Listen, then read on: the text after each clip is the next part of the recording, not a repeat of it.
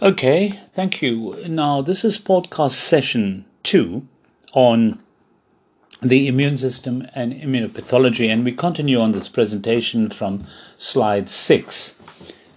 Oh, sorry, slide seven, and we look at the the, the most important thing uh, to understand, and that is the two types of immune lines of defense or immune processes um, there are two uh, main lines of immunity, and that is firstly a natural or innate immunity, and that is the left side. If you look at the left side of the slide, it looks at what are the cells in the natural and innate immunity, and two, on the right side of the slide, what we call an acquired or adaptive immunity.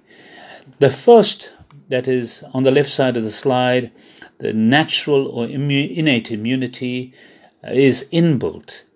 Innate means inbuilt, we're born with it. It has always been there, and it's the first line of defense against any infection. Uh, it always always works for any invader antigen, and it it starts immediately or within hours of the antigen exposure. It's the principal one in the body, um, and it's always there. The second, or what we call acquired or adaptive immunity, is a learned process, and it's seen only after an initial exposure of an antigen to an antigen, and is also very focused and specific to a particular antigen or infection, and slightly delayed slightly delayed.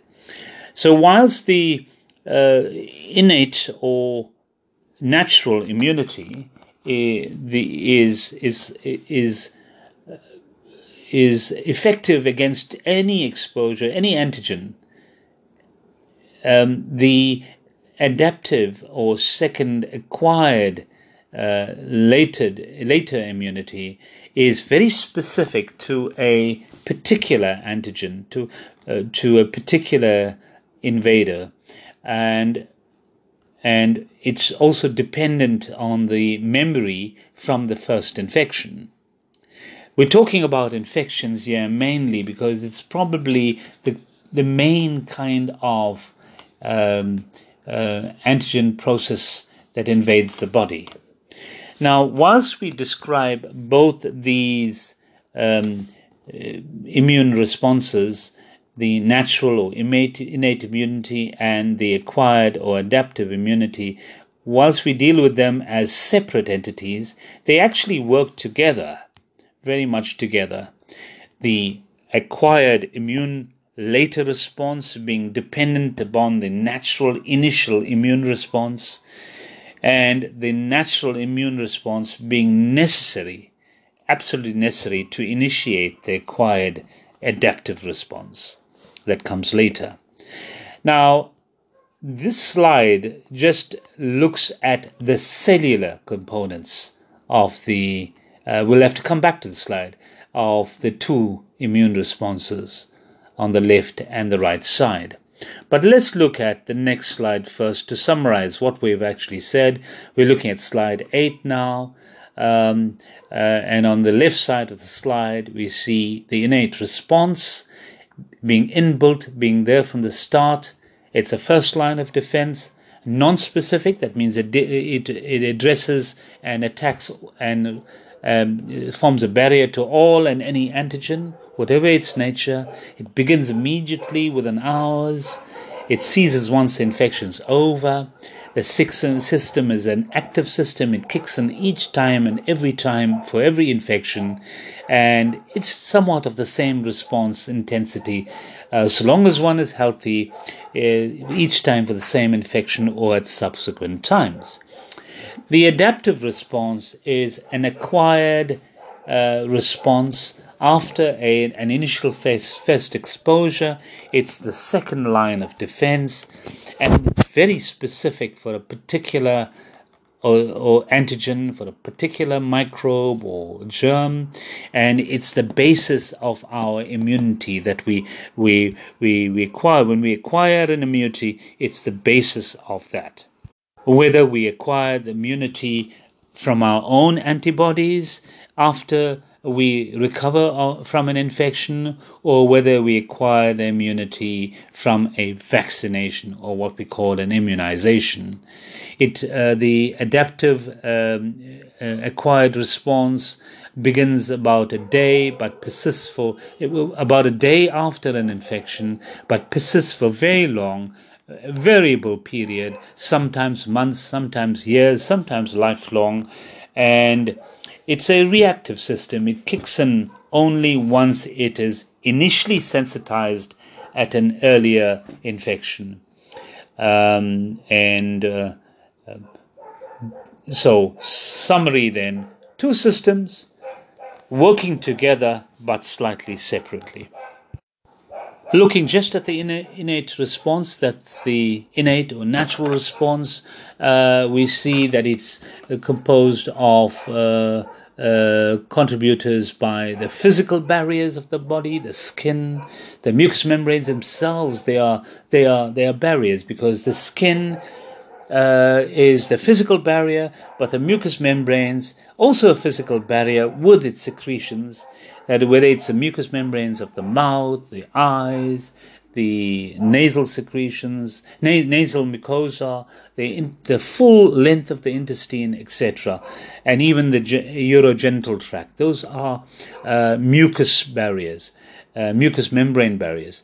Now, when we talk about them, those barriers being secretory barriers, we talk about them being able to freely uh, secrete mucus. Now, what, the, why is that important? The free secreting mucus, whether it's from nasal secretions, from the mouth, from tears, whether it's from the GIT in a vomiting or diarrhea uh, picture, or whether it's from the gastroint, uh, the genital tract, with a uh, in the female, the vaginal discharge, etc. Those are intended. Discharges are intended to get rid of. Um, infective substances or contaminated materials. So that's the function of discharge to so that, that, that to get rid of um, uh, of infection. And that is why, for example, with a child with diarrhea, doctors will say, no, let the diarrhea continue. Don't stop the diarrhea. Rather, replace the fluid by lots of uh, drinking of water or sometimes in a hospital IV fluids because the diarrhea is important to uh, shed, shed all the infective agent or the bacteria or the virus as much as possible.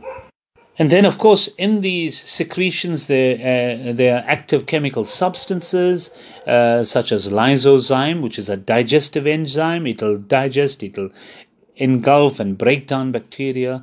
Complement, we'll talk about complement later. It's, uh, it's a weapon created by the action of proteins to, to kill bacteria. And of course, interferon is an um, antiviral uh, agent produced by certain cells of the body.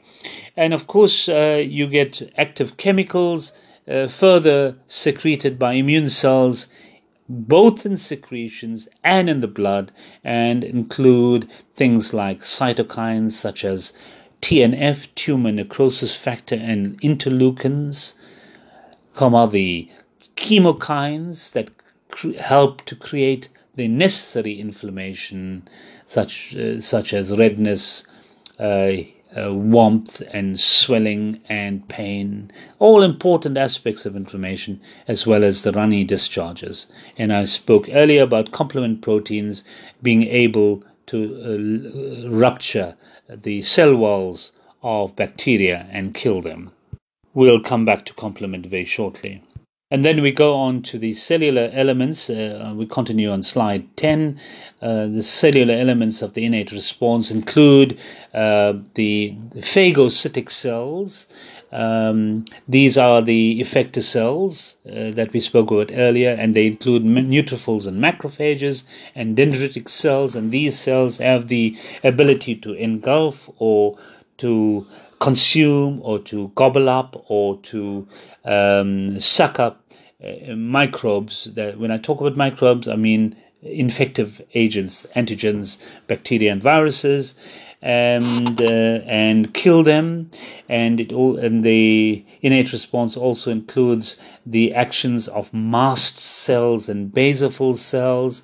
Um, these are uh, cells that contain granules of very um, what we call vasoactive substances. They are responsible for inflammation and dilatation of blood vessels. That's why we say vasoactive. And what that does, does is produce all the inflammation and swelling in a, an allergic response to a foreign protein and also to to to uh, certain parasitic uh, substances, said parasitic antigens such as um, uh, protozoa and worms, etc. Notice in the innate, innate response, we don't really talk about lymphocytes because they are largely only featuring in the um, secondary acquired adaptive response. Just three things to note here. The innate response. Number one, the innate response is extremely crucial. It's a first and main line of defense. It may often, in number two, may often overcome a mild infection on its own, but it is essential to have, thirdly, essential to have the natural innate response to start with to create the immunological memory that's essential for the adaptive acquired response.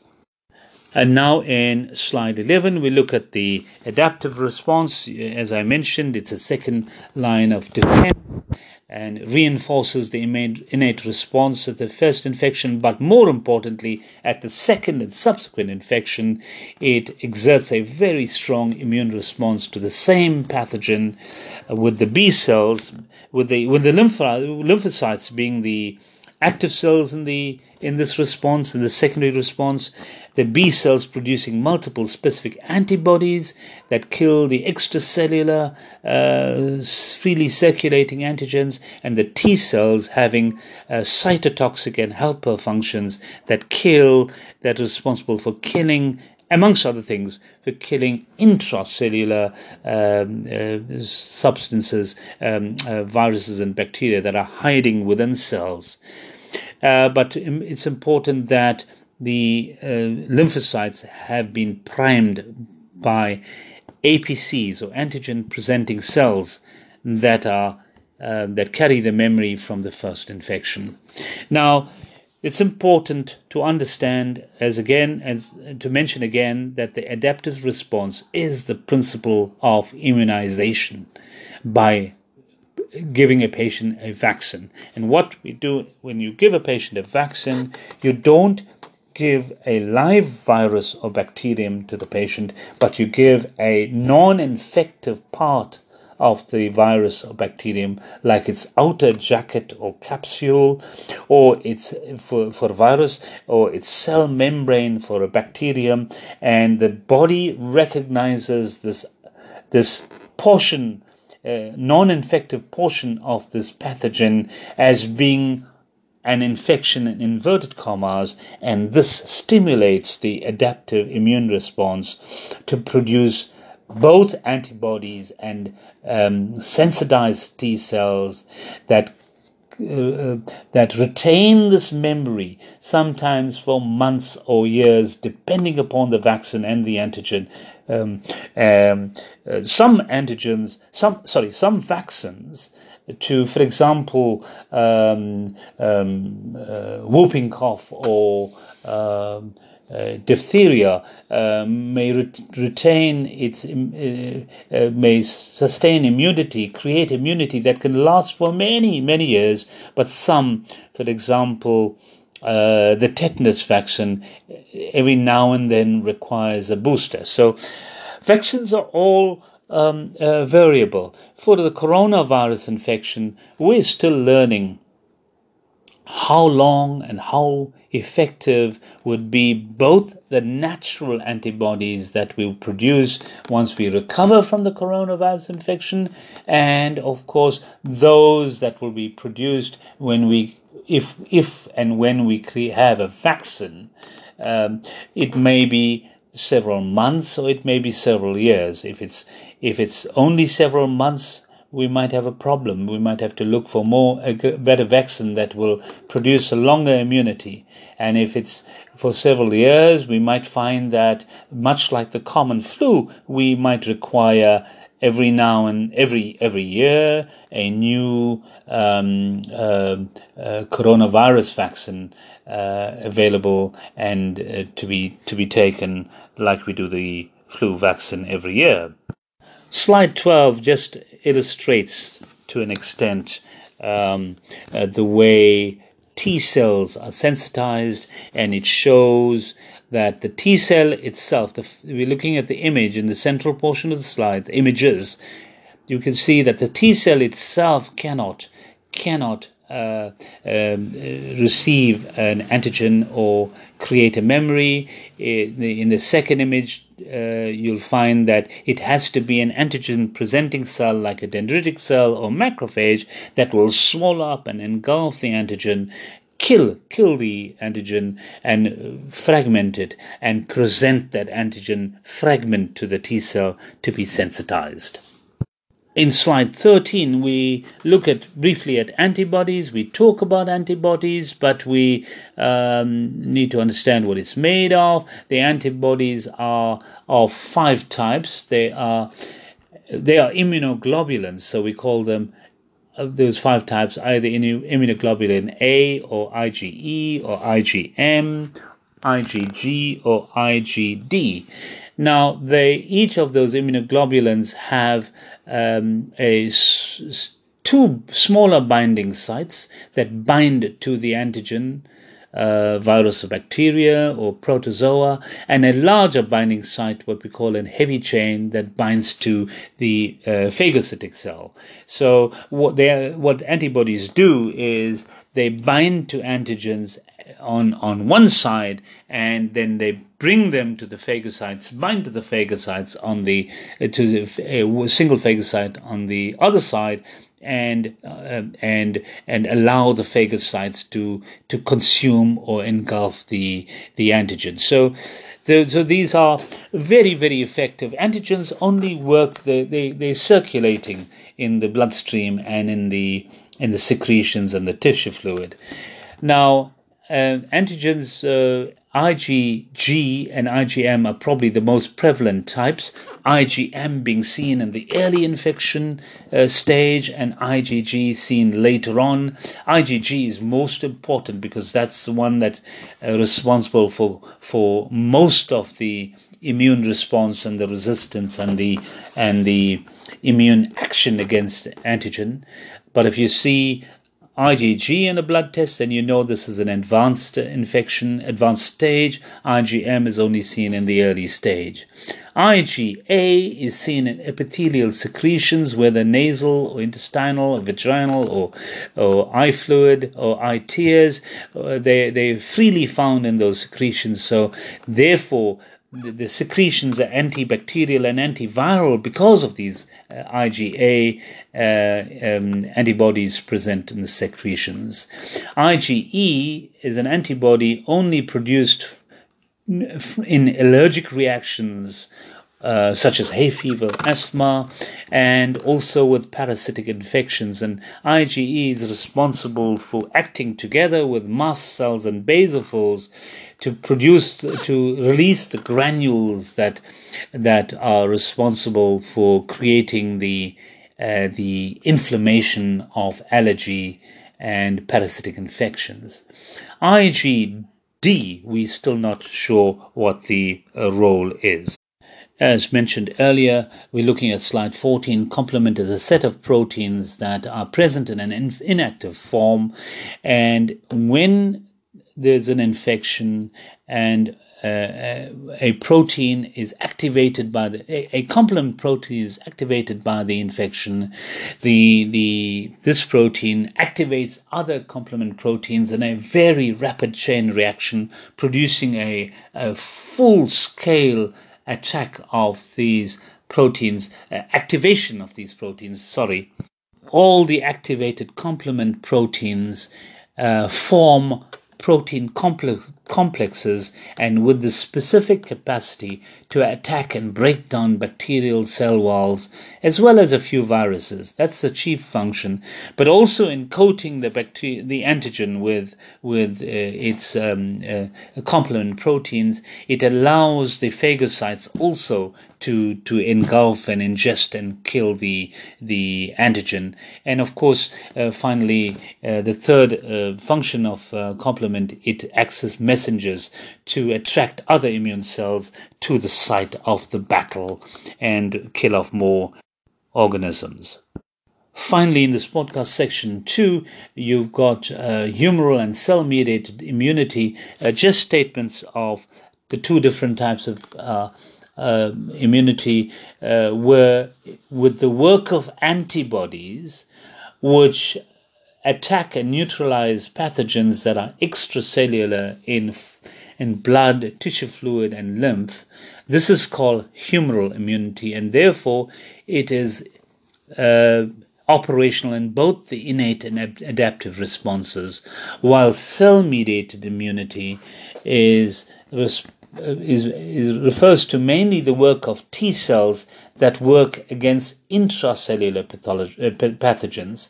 Remember that viruses and bacteria that get into cells uh, are hidden from the uh, antibodies. So the only things that can attack them whilst they're hiding inside cells are, are the lymphocytes, CD8 and CD4 cells, especially the CD8 cells. Therefore, this cell mediated immunity is mainly um, uh, operational in the uh, in the uh, cell in the in the delayed or adaptive immunity, immunity acquired immunity.